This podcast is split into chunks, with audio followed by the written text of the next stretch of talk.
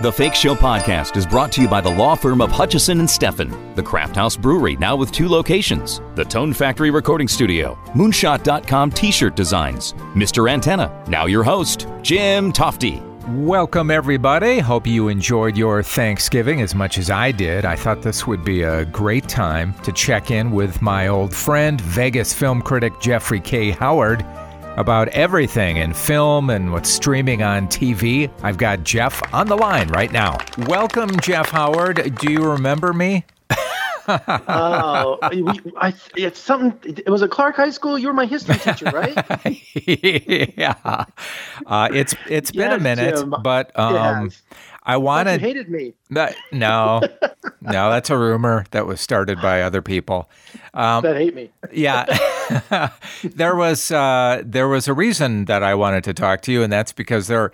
Well, it's an interesting time. First of all, in uh, in movies and TV. First of all, you're getting all this content now that is coming to our streaming devices and televisions and stuff because it isn't necessarily in the theaters. Although more and more we're seeing seeing things going back to the theaters or you're getting a combination of both. Now, you hit the theaters all the time. Are you seeing people return to the theaters? Well, I tell you what, the last time we spoke, you know, the world was still in in the old mode. I mean, things have changed so yeah. quickly over the past year and a half. And I've been a film critic for 25 years. That's my title.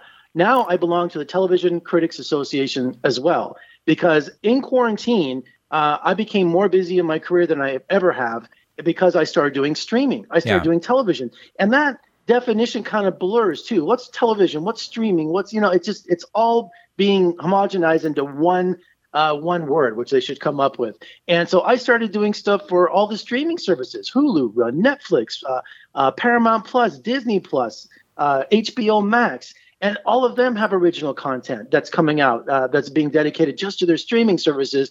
And also some of these motion pictures either they've been shelved because of the pandemic or um, they're releasing them strictly on their streaming services which has been very controversial with disney and warner brothers because the theater owners are going wait a minute you know your that's our livelihood and you're putting it on streaming.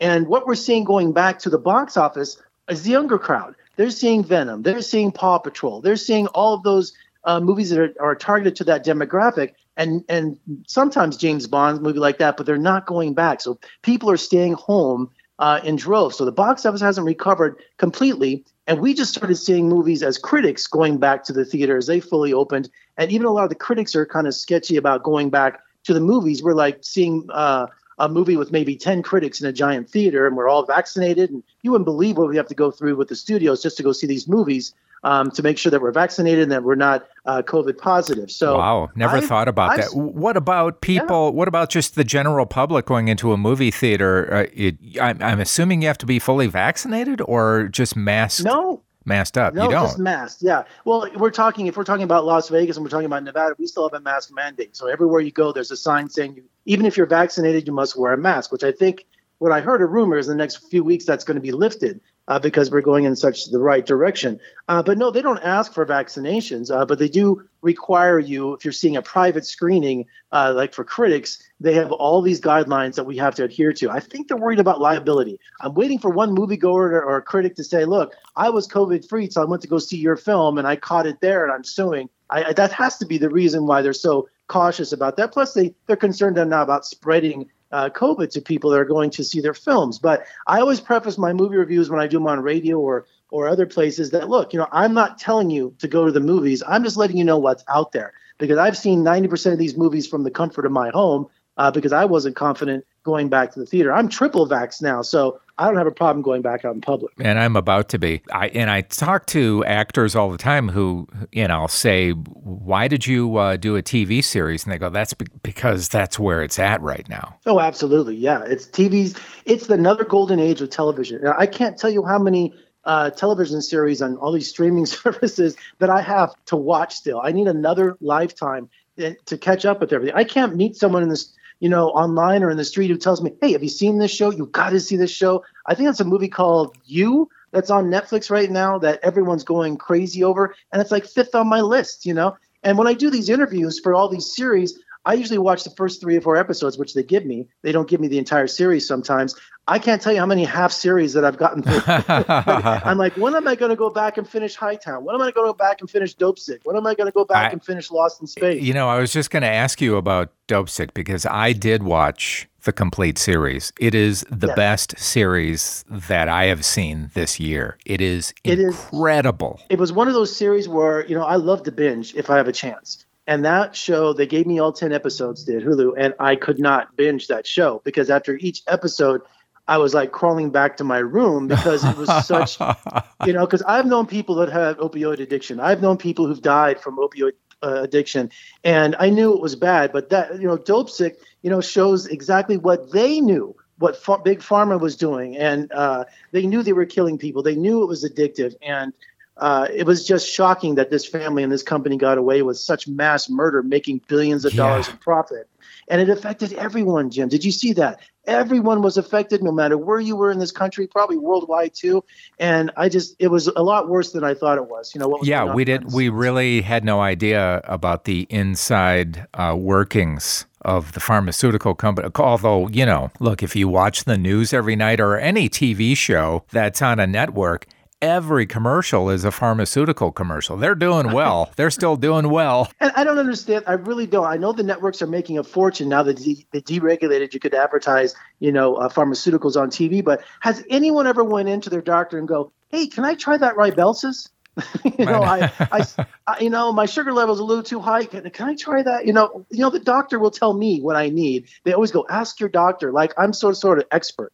You know, so I, I was, you know, I think that this was one of Michael Keaton's finest performances. Not to yes. mention Kaitlyn Dever, who you interviewed, and she's just an amazing young actress, isn't she? Oh, and Rosario Dawson. Rosario too, Dawson. The, oh, I mean, there wasn't a bad performance in this. Michael Keaton. I didn't have a chance to interview him. He was limited, but I've seen him on CNN and other interviews where this was really personal for him. He was executive producer of the series. Um, but and then also was on the news recently that during the pandemic, you know, opioid deaths went up what hundred thousand people or something like that. Yeah, yeah. So even in our quarantine, you know, people's addiction. I know my addiction was food. You know, I I, crossed over to the the type two uh, era. You know, because I just said, you know, last year 2020 was such a bad year for me personally. I just, you know, I didn't care. I just ate. I watched TV and did my reviews and interviews Same and here. anything I wanted, anything I wanted, and that it's coming back to bite me. I'll tell you that. By the way, the Ghostbusters film looks really cool, and and it's been great that uh, Bill Murray and Dan Aykroyd and and uh, Ernie Hudson have gotten together even though I'm sure they're not the main part of this film, it looks good. I mean, have you seen it? Have you seen the Paul Rudd Ghostbusters? They have not. They did not screen it for critics in really? Las Vegas. And I've just been so busy. It's it's award season right now, Jim. So they are showing me sometimes three movies in a row in theaters um, because our awards we're voting on in a few weeks. And so they want us to see it in theaters uh, when we can. If not, they send us a screener. And it's like an assembly. It's like that I Love Lucy episode where the chocolates come down the conveyor belt. it just, you know, if I don't grab that chocolate and wrap it up and put it, just goes past me. And when am I going to get to it? You know, so Ghostbusters, I've heard nothing but great things. They showed good, it good. at uh, CinemaCon here, uh, you know, a few months ago rave reviews. So I'm excited to see it. So very, it looks great. Good. You brought up uh, Lucille Ball. So being the Ricardos, Nicole yes. Kidman as Lucille Ball. Well, it's from Aaron Sorkin. You know, who's. It, I like it already. You, you, yeah, you only have to say that. That is right. You know, West Wing and just some of the greatest television of all time. And uh, this is, you know, I'm a big Lucy fan my whole life, you know, and I've read every book you can think of from the Mertzes to you know the history of Desilu. So I was going into this, you know, seeing this film. I was really curious what angle he was going to use, and he wraps the movie around um, a particular week at uh, behind the scenes of I Love Lucy, where they're doing a particular episode, and from there they show how Ricky, Ricky, how Lucy and Desi met, uh-huh. um, also how. Uh, uh, you know, she was accused of being a communist and what that did to her and on the show um, also about her getting pregnant and about the network. And, and you know, uh, everyone loves Lucy, but I have so much respect and admiration for Desi Arnaz because he was the real creative force behind that show. He was the creative force behind Desi Desilu. And uh, of course, he was a, a womanizer, and they, they, uh, they, they touch on that too. But it's such, uh, Nicole Kidman is fantastic, and Javier Bardem as as uh, Desi Arnaz. It's just on. It's not a caricature to where you kind of think they're doing an impression. You think that they're really uh, they have become those actors. Who so, plays uh, Vivian Vance and William Frawley? William Frawley is um, J.K. Simmons, and it escapes me who's playing um, Vivian Vance, who okay. I'm such a fan of too. But when you see J, uh, J.K. Simmons, he's got the little pot belly and the tie that goes down past his pants. And, uh, and I can't say the language that those two used to say. They hated each other. You know, Vivian right. Vance hated that she had a husband that was 30 years older than her and she had to make love to him on screen and and uh, they were just bitter behind the scenes and william frawley was a chronic alcoholic and when you see his handshake in the tv show he was going through withdrawals because he couldn't drink during the show well you know um, when i i interviewed uh, the actor who played uh, Chip on My Three Sons when he was talking about uh, William Frawley, who was on that show for a few seasons, as Bub. At lunchtime, the kid who played Chip, he said, I'll never forget, he took me to, we'd go to uh, lunch and he'd sit there and, and drink drinks and I'd have a milkshake and we'd come back to uh, shoot our afternoon scenes and he'd be half in the bag. you know. But he goes, I love the guy. Oh yeah, he was he was old Hollywood. He was back from that era where they drank heavily and you know, and uh, but yeah, he J.K. Simmons is great playing William Frawley in this. So yeah, if you're a I Love Lucy fan, this is going to open your eyes to some stories that you may have never heard before, but also shows how her creative process. She was a physical comedian, and how she would battle with the directors and the writers over. Uh, uh, it's just really sophisticated. You know, Aaron Sorkin just created a masterpiece, and that it's going to be in theaters on December 10th, and it's also streaming later in a few weeks on Amazon Prime Video. That's so great. How about Steven Spielberg's version of West Side Story? It's a tough act to follow the original. I've seen the original so many times, I can't tell you. And I've seen the trailer for this movie. They haven't screened it for me yet, but they're going to in the next few weeks. I don't see the difference. I really don't yeah. see its own identity yet. Now, look, we're talking Steven Spielberg, you know, so I'm going to give him the benefit of the doubt and I'm going to see the film. But I, I, of all the projects for one of the world's greatest directors to tackle, it must be something really personal for him to want to remake this. And it's not even remade. I don't think it's remade in our time, is it? Is it made in, in the 21st century? Uh, I'm not even sure what the setting is. It almost so, looks in the trailer. It almost looks. It has almost that vintage yellow yeah. photographic look to it. Yeah. So are we back in the 1950s? You know, when New yeah. York was you know crumbling, and so again, lately I have not watched trailers that much. I don't research anything because they spoil so much of, of, the movie now by doing that. So I did see the trailer for for West Side Story a few months ago when the teaser came out, you know, I am not excited about it, even though it's one of my favorite musicals. I just, I, I don't. There's some movies just why are you remaking this? You know, so unless you're going to do something different with it, but again, it's Steven Spielberg, but I'll give it a chance. But uh, we'll see how it does. Musicals aren't doing that great right now theatrically. So, In the Heights bombed, even though it's fantastic and uh, so we got to find the right place for these movies. Um, Licorice Pizza looks pretty interesting. I think you've seen that one. Yes, Licorice Pizza. Man, it's from Paul Thomas Anderson, who's one of my favorite directors. Nice.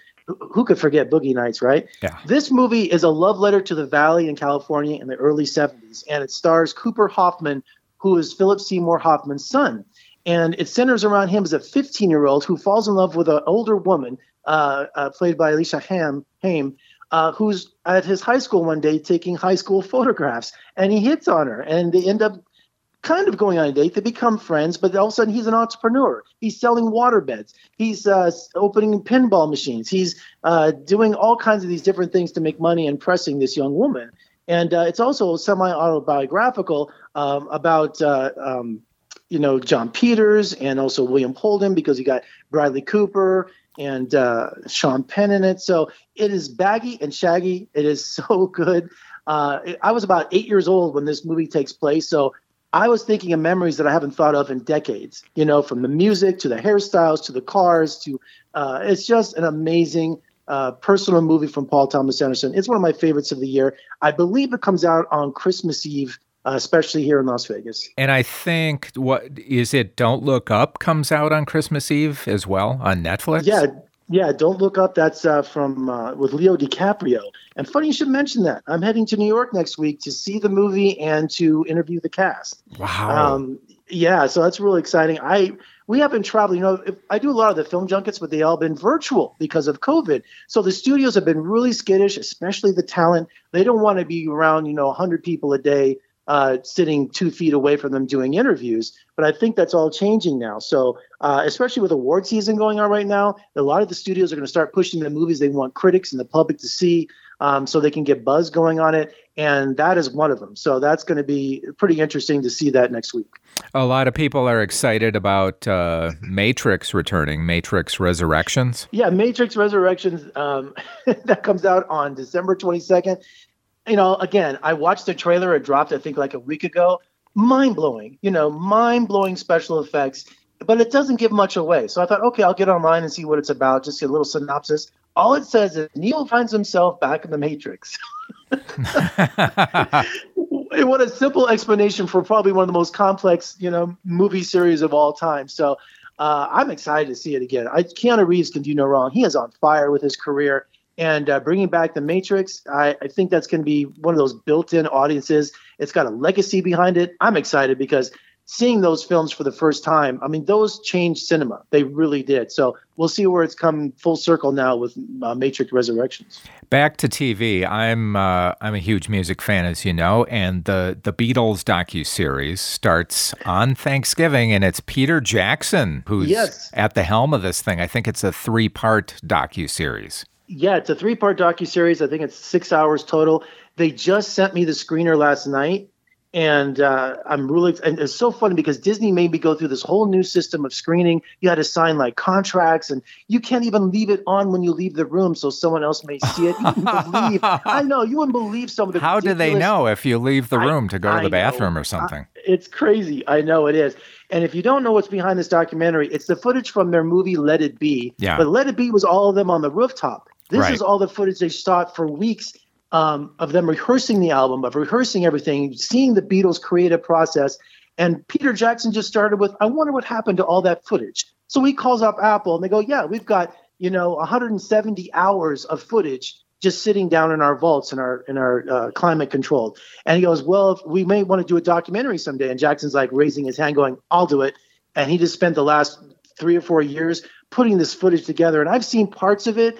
Oh my God, to see the Beatles not only in this crystal clear environment, but them their creative process for these songs. It's just mind blowing. It really is. Yeah, and smiling and having fun. Um, yes. Yeah, it's going to be yes. great. You interviewed the cast of Lost in Space, which returns. I love that series, and it's the third and final season, right? Coming up.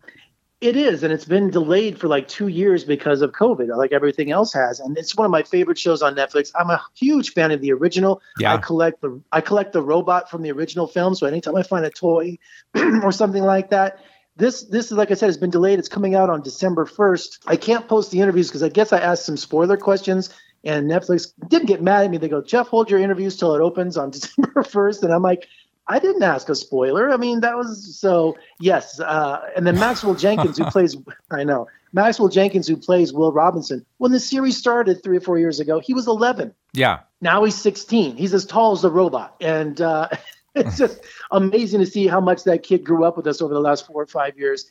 Um, but it's I've seen the first three episodes. Each episode ends with a cliffhanger, uh, if you're a fan of that show, man, they're going out with a bang. It's just exciting, and I love it. So yeah, check you out didn't Lost ask Space. the question if the robot uh, killed everyone. No, I didn't. Okay. no, and if or if they made it back to Earth. I didn't get that far. No, I wouldn't ask anything like that. I I only ask what I know. You know, it's like a lawyer. You don't go into court and ask a question you don't know the answer to. So I watched the first three episodes, and you got to be careful because there are spoilers, and you don't want to say something in an interview, and and uh, then people watch and go, "Oh my God, it's so and so." So I was pretty vague, I thought, on some of the things I said, and uh, they just said, "Jeff, we appreciate if you'd hold your interviews till till opening day." I'm like, "Okay, I'll do that." So I had to tease it, so I put it on my social media that I spoke to them, uh, but it was a thrill. And here's here real quick about Lost in Space. When the series uh, first debuted, the first season, I was at WonderCon, which is a huge comic convention in Anaheim.